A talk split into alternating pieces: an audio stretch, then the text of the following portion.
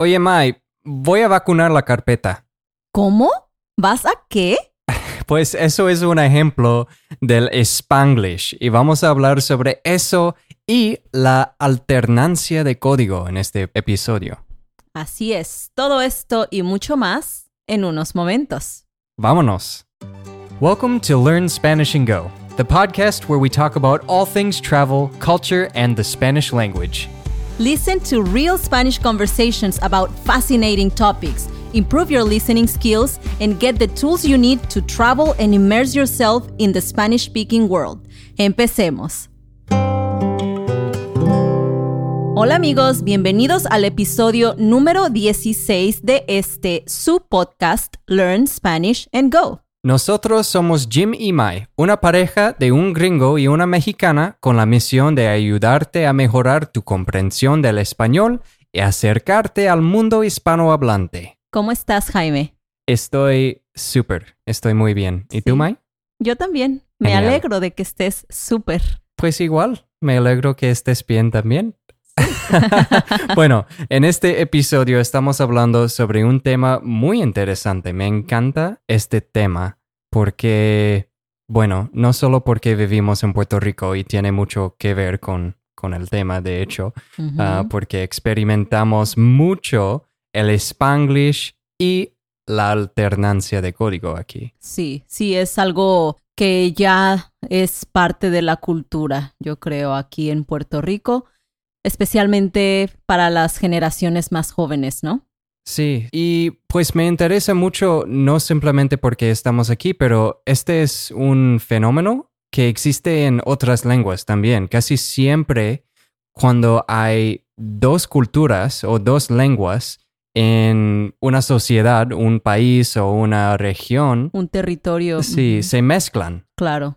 Y pues es interesante porque sales con no solo cosas como Spanglish, pero el portunol. ¿Has Wow. escuchado sobre eso? Creo que sí. Es el por- portugués y español juntos. Sí. Entonces, pues sí, me encanta. Así es, te muestra que no importa qué tanto queramos hacer divisiones y, sabes, como separar un país del otro, el intercambio cultural se sigue dando y se va a seguir dando, no importa qué tan alto sea el muro.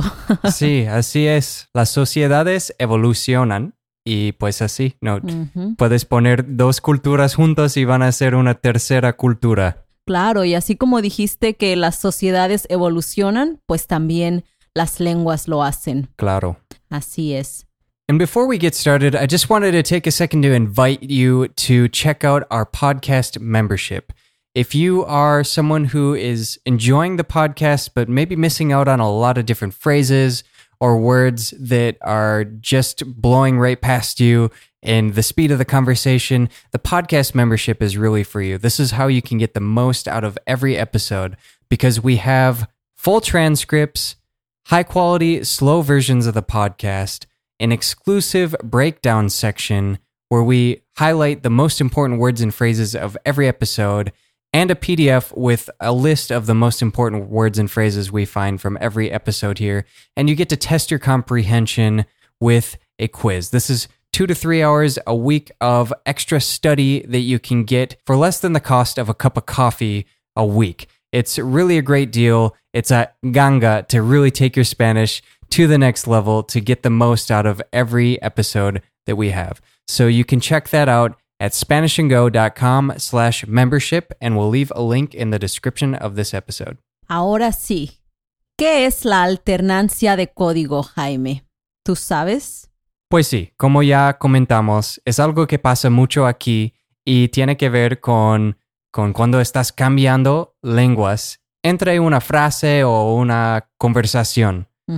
Es lo que en inglés se le conoce como code switching, cuando tienes la habilidad de cambiar fácilmente entre dos lenguas al hablar y puedes usar ambas hasta en una misma frase. Sí, así es. Y bueno, Wikipedia dice que la alternancia de código o cambio de código es un término en lingüística que se refiere al uso de dos o más lenguas en un mismo discurso, enunciado o frase sin violar las reglas fonológicas o sintácticas de ninguna de las lenguas. Interesante. Muy interesante, sí, porque yo de verdad no sabía que no es solamente con dos lenguas, ¿no? Como normalmente nosotros hacemos alternancia de código entre el inglés y el español cuando hablamos, pero no sabía que podías agregarle más. Pues sí, imagínate una familia que es trilingüe, ¿no? Ellos probablemente también mezclan tres lenguas, no solo dos. Claro, sí. Es un, no sé, algo que no me había pasado por la mente. pues yo, yo tampoco nunca había pensado en eso, pero es interesante. Muy interesante. Bueno, hace algunos años el hablar de esta forma con alternancia de código era un poquito mal visto y se consideraba como un lenguaje de flojos, ¿no? Se decía que las personas que hablaban de esta forma, como utilizando palabras en inglés o en español cuando estaban hablando alguna de, de, estas lenguas, se decía pues que no se estaban tomando el tiempo de pensar o de, sí, de organizar sus ideas antes de hablar y que por eso simplemente abrían la boca y, y hablaban sin pensar, entonces que no estaban utilizando bien ninguna de las dos lenguas porque eran flojos. ¿No? Sí, sí, pero han hecho estudios y no es así. De hecho, tu cerebro tiene que trabajar hasta más cuando estás haciendo alternancia de código. Así es, porque, bueno, la definición de alternancia de código, como ya vimos, es que utilizas dos lenguas o más en una misma frase, pero respetas las reglas gramaticales de ambas lenguas. Entonces, imagínate el trabajo que tiene que hacer tu cerebro al tratar de respetar las reglas de ambas lenguas, ¿no? Es, es algo que a mí se me hace muy asombroso. Sí, especialmente entre lenguas que no tienen una gramática como parecida. Claro. ¿No? Como tienes que pensar mucho sobre reglas muy distintas. Pero al menos con inglés yo siento que hay mucho en común con el español. Sí, pues sí, el inglés y el español tienen varias cosas en común y esto yo creo que nos lleva a la existencia de otra cosa que es el Spanglish, ¿no? ¿Qué será esto? Bueno, el Spanglish no es lo mismo que la alternancia de código, pero van de la mano. Son dos conceptos parecidos, ¿no? Yo creo que sería fácil confundir los dos conceptos, entonces queremos aclarar las diferencias entre ellos en este episodio. Así es. Bueno, la Real Academia de la lengua española o la RAE define al spanglish como modalidad del habla de algunos grupos hispanos de los Estados Unidos en los que se mezclan elementos léxicos y gramaticales del español y del inglés. Aquí lo que más me llama la atención es que nunca se menciona que se utilicen correctamente, ¿no? Aquí cuando hablamos de, la alternancia de código, como por ejemplo ya mencionamos antes, ahí sí se respetan reglas gramaticales de ambas lenguas. En el spanglish, no tanto. En el spanglish es más, hay más como fluidez, hay más libertad de inventar. Sí, y ahora estoy pensando en nuestra conversación con Ben y Marina de, de Notes in Spanish en el episodio 10, donde estábamos hablando sobre cómo México tiene varias palabras que usan ahí que no son tan comunes en España y qué coincidencia que México está cerca de Estados Unidos y dicen cosas como carro o refrigerador o computadora que suenan tan parecidas al inglés Sí, cuando en, en, España dicen el ordenador, ¿no? Otras palabras que suenan no tan similares. El frigorífico. Ándale. Entonces hay un poco de spanglish en México que se usa diario, yo creo. Sí, claro, sí, hay varias palabras que, por ejemplo, lonche, ¿no? Que yo me Sí. acuerdo desde muy pequeña, tu mamá cuando ibas, no sé, a, a la escuela, si no te daban dinero para gastar en la escuela, pues tu mamá te preparaba el lonche, ¿no? Que es como el almuerzo Sí. o sí, sí, como el almuerzo para llevar, que en lugar de llamarlo almuerzo, pues todos le decíamos lonche, Ajá. pues es como lunch. Sí. Y hay loncherías Ándale. que sí. cierran después de la tarde, ¿no? Cierran Ajá. antes de la cena.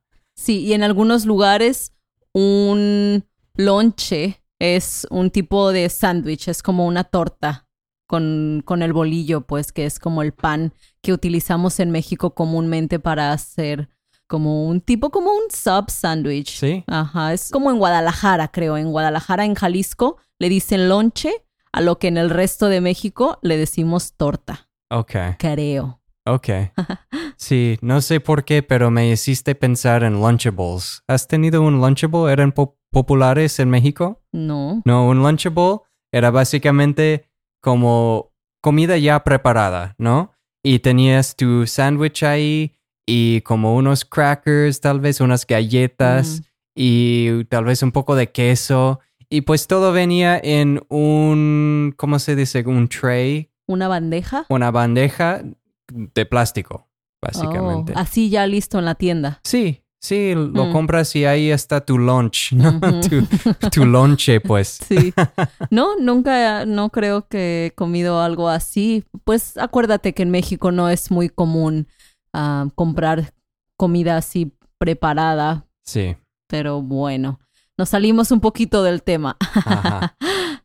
Y regresando al Spanglish en, en España, la Real Academia de, de la Lengua Española apenas hace algunos años, bueno, yo creo que fue como en el 2012, fue cuando dijeron como, "Ugh, ok, vamos a aceptar la palabra Spanglish en el diccionario, no es una palabra que ya tiene mucho tiempo ahí. Entonces es una de esas palabras más recientes en el diccionario español. ok. Yo no sabía eso, que Sí. solo en el como el 2012 o Sí. ah, no sé qué año, pero recientemente agregaron esa palabra. Sí, bueno, tenemos por aquí algunos otros ejemplos de Spanglish, ¿no? Que es cuando una palabra del inglés o del español se junta con la como aspectos de la otra lengua y se crea como una palabra híbrida entre estos dos idiomas. Algunos ejemplos que tenemos son el garaje, The garage. ujú, hanguear, muy común aquí en Puerto Rico. Sí, como to hang out. Y el parqueo. El estacionamiento. The parking. The parking. Sí. Sí. sí, eso es chistoso aquí porque siempre dicen aquí el parking. Ajá. Eso es el más común, yo creo. Sí, yo creo que lo hemos dicho ya como tres veces en el podcast. Pero es tan chistoso para nosotros. sí. Y bueno, siempre tenemos que poner la advertencia que no estamos riéndonos o burlándonos de los puertorriqueños. Solo es tan diferente para nosotros que escucharlo siempre es como... Es chistoso, pero no como... Es chistoso porque es diferente. Sí, Sí. sí. Lo digo simplemente porque hay algunas personas que Que son muy sensibles. sí, que se ofende fácilmente, ¿no? Y pues no es la idea. Exacto. Ajá. Sí. Entonces, ¿qué onda con esa frase que, que dije al inicio de este episodio? Voy a vacunar la carpeta. ¿Eso es un ejemplo de la alternancia de código o del Spanglish, Mai? Pues aquí está un poquito raro, ¿no? Porque, bueno, sabemos que comenzaste con español, voy a, I'm going to. ajá, pero después dices vacunar. Que en español es una palabra. Sí, pero esa palabra en español significa ah, inject. Ajá. Sí. Puedes pensar como vaccinate de yes. una forma, ¿no? Exacto, Como- sí. I am going to vaccinate. Y después dices la carpeta, que también es una palabra en español, pero que significa folder. Ajá. Entonces, I'm going to vaccinate the folder. Pero en Spanglish uno puede sacar el significado que puede ser como I'm going to vacuum the carpet. Entonces no está siguiendo una regla gramatical aquí, pero, pero es un ejemplo del Spanglish, más bien, yo, yo diría. Pues sí, sí, puede ser que sea más del Spanglish que de, de alternancia de código. Sí, hay un poco de alternancia de código porque tienes que cambiar el significado de dos palabras aquí de su uso normal en, en la lengua cotidiana en un país donde el Spanglish no es tan común. Pero sí, yo, yo creo que esa frase es chistoso. Sí, en realidad nunca he escuchado a nadie utilizarla en la vida real, pero pues sí, suena muy extraño decir que vas a vacunar la carpeta. Tal vez en el norte de México o en el sur de Texas es Tal más común. Puede ser, sí. Y bueno, ¿de dónde viene el Spanglish? Viene de la naturaleza, yo creo. Sí. se da, se da en la naturaleza, en los árboles. Yo creo que como humanos somos muy creativos y mezclamos todo. Todo en el mundo es una mezcla. Y es, es lo que hacemos como humanos. De historias que, que escuchamos y luego vemos formas de manipular la historia para hacerlo más interesante y contarla de, de otra forma. Ah, yo creo que es, es parte de nuestro ser. Sí, así es. Y más específicamente, el Spanglish nace de, de la gran migración hispana en Estados Unidos, porque como sabemos, pues hay, hay lugares, hay estados en los que pues las culturas hispanas conviven día a día con, con las personas de ahí y pues la comunicación es parte de esta convivencia diaria que existe entre las personas que ya viven ahí, las personas que se mudan a este lugar y es como se fue dando el Spanglish. Sí, sí, el concepto es definitivamente más popular en donde puedes encontrar gente de una cultura angloparlante y una cultura hispanohablante. Si están muy cerca, pues ahí vas a ver la mezcla. Como dijimos en el inicio del episodio, pon dos culturas juntos y vas a ver algo más nacer. Pero ¿qué piensas, Mai? ¿Usamos nosotros la alternancia de código o el Spanglish en, en nuestras vidas cotidianas? Sí, yo creo que utilizamos más la alternancia de código que el Spanglish. Por ejemplo, casi siempre hablamos español en la casa, pero de vez en cuando metemos alguna palabra o alguna frase en inglés que sentimos como que expresa más la situación o el sentimiento de lo que estamos hablando en el momento, ¿no? Por ejemplo, casi nunca decimos crujiente, pero decimos crunchy, ¿no? Como por ejemplo, abre las tostadas y fíjate si todavía están crunchy. Sí. No decimos como fíjate si todavía están crujientes. Ajá. Sí. O por ejemplo también la palabra slippery. Casi ajá. nunca decimos resbaloso. Siempre es como cuidado, no camines sobre esa piedra, está muy slippery. Sí, y de alguna forma, crunchy suena más crunchy para nosotros y slippery suena más peligroso, tal vez, ¿no? Entonces son las palabras que usamos más frecuentemente, aunque sabemos las palabras en español. Sí, conocemos cuáles son los significados y traducciones de estas palabras, pero decidimos utilizar las palabras en inglés aun cuando estamos hablando español porque pues como que se acercan más a lo que queremos expresar. Y estos son solo dos ejemplos. Hay muchísimas otras palabras que decimos así también en inglés cuando estamos hablando español. Sí, Y ahorita en el, en el podcast, por ejemplo, sí tratamos de, de mantener la conversación en español. así es, Bueno, tal vez ahorita en este tema no tanto. Sí, estamos haciendo más code switching en este episodio. Así es. Pero usamos un poco del spanglish, ¿verdad? Sí, no tanto a lo mejor como la alternancia de código, pero de vez en cuando sí lo utilizamos. Yo creo que las veces que utilizamos el spanglish es más bien como, como de broma o Sí. como para sonar así como más silly. Ajá. Sí. ya lo hice ahorita. Sí, más chistoso. más graciosos, más, sí, como de juego. Por ejemplo, yo podría decir como, ¿me escracheas la espalda? Ajá. En lugar de decir como, ¿me rascas la espalda? Sí, o si estamos hablando sobre alguien que hizo un berrinche, Ajá. tal vez diría, él estaba flipeando out, Sí. ¿no? Sí, esa es otra que utilizamos entre nosotros. O, o a veces, ¿no? Otra también que utilizamos es como si dices, perdón, tenía que burpear. Ajá. Sí, sí. Así es. Hay algunas otras, pero como ya dijimos, estas son normalmente palabras que utilizamos de juego, como de broma. Sí. Y las adaptamos así como al español. Sí, es, es gracioso que casi siempre estamos hablando español, agarramos una palabra en inglés y la volteamos como le damos ese, el acento español. Ajá. ¿No? Así es. Eso es más bien lo que hacemos.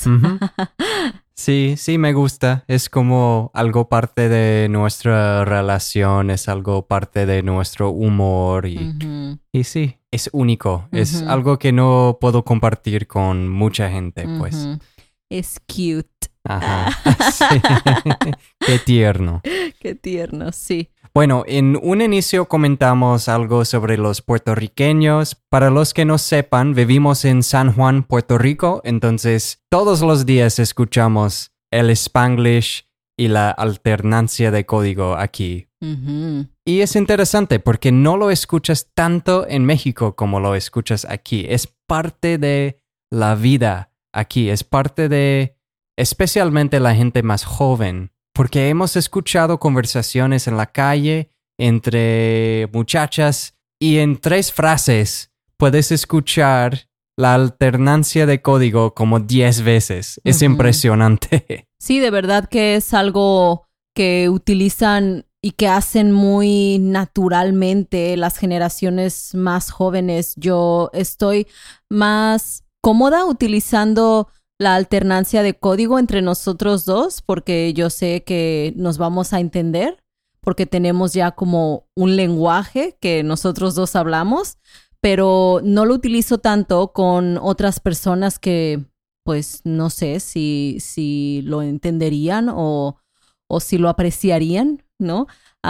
Pero los jóvenes aquí, pues es que todos están creciendo con las dos culturas, ¿no? Puerto Rico siendo un territorio de los Estados Unidos, mucho de lo que ven los jóvenes o la gente en general, pues es contenido en inglés, la música que escuchan también tiene spanglish y alternancia de código, entonces es algo de lo que simplemente no puedes escapar aquí si eres si eres joven o si te interesa estar como a la vanguardia de la información y con todo lo más nuevo que va saliendo en las redes sociales y pues sí, los jóvenes son muy de inventar y de agarrar las cosas más novedosas y usarlas, ¿no? Sí. Entonces es parte muy grande de la cultura. Así es. Y no empezó así como tan divertido y voluntario, porque después de que Estados Unidos tomara el poder de la isla, forzaron a la gente aquí a hablar inglés en las escuelas. Sí, hicieron muchísimos cambios en la, pues en la educación. Aquí dijeron desde ahora en adelante toda la educación en las escuelas va a ser en inglés y pues háganle como puedan, ¿no? Sí, imagínate que has vivido toda tu vida hablando en español y viene otro país diciéndote como pues ya tienes que cambiar de lengua y si eres maestra o maestro o estudiante, de repente vas a tener clases en otra lengua completamente. Sí, y eso, bueno, fue como empezó aquí la lengua. Después se dieron cuenta de que simplemente por las familias de generaciones y generaciones aquí que no iban a simplemente adaptar o adoptar el idioma inglés en sus vidas, pues se dieron cuenta de que eso no iba a funcionar y decidieron no hacerlo tan obligatorio. Sí, ahora yo creo que todas las clases casi están en español, pero tienen clases de inglés también. Pero puedes ver que cuando Estados Unidos forzó a la isla a usar inglés en las escuelas, eso pasó hace 120 años más o menos. Pero el inglés sigue siendo una lengua importante aquí en la isla simplemente porque hay una relación entre Estados Unidos y Puerto Rico. Pues sí, así es.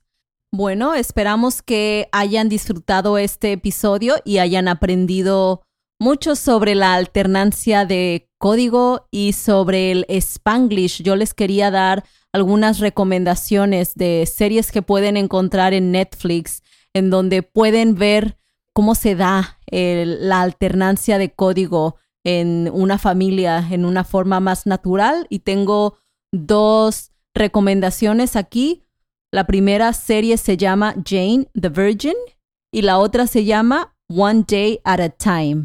Estas dos series son de familias hispanas que se mudan a Estados Unidos y comienzan una vida allá, pero en la historia pues meten mucho esto de la alternancia de código. Entonces es algo súper interesante por si les interesa escuchar un poquito más de español mientras ven series. Sí, vamos a dejar los enlaces en la descripción de este episodio y ojalá que puedan algún día visitarnos aquí en Puerto Rico y escuchar la alternancia de código como lo escuchamos nosotros aquí en las calles. Lo pueden escuchar en México también, pero aquí lo han perfeccionado. Aquí es otro nivel. Sí. bueno, nos vemos. Hasta la próxima. Nos vemos. Adiós. We hope you enjoyed listening to this episode of the Learn Spanish and Go podcast. To get the most out of each episode and boost your Spanish comprehension, be sure to check out our accompanying podcast membership at SpanishAndGo.com. There you can get transcripts, quizzes, and breakdown sections in English with explanations of the most important words and phrases from each episode. If you want to show your support, please rate the podcast and leave us a review. Don't forget to subscribe and go to SpanishAndGo.com for more resources. Muchas gracias y hasta la próxima.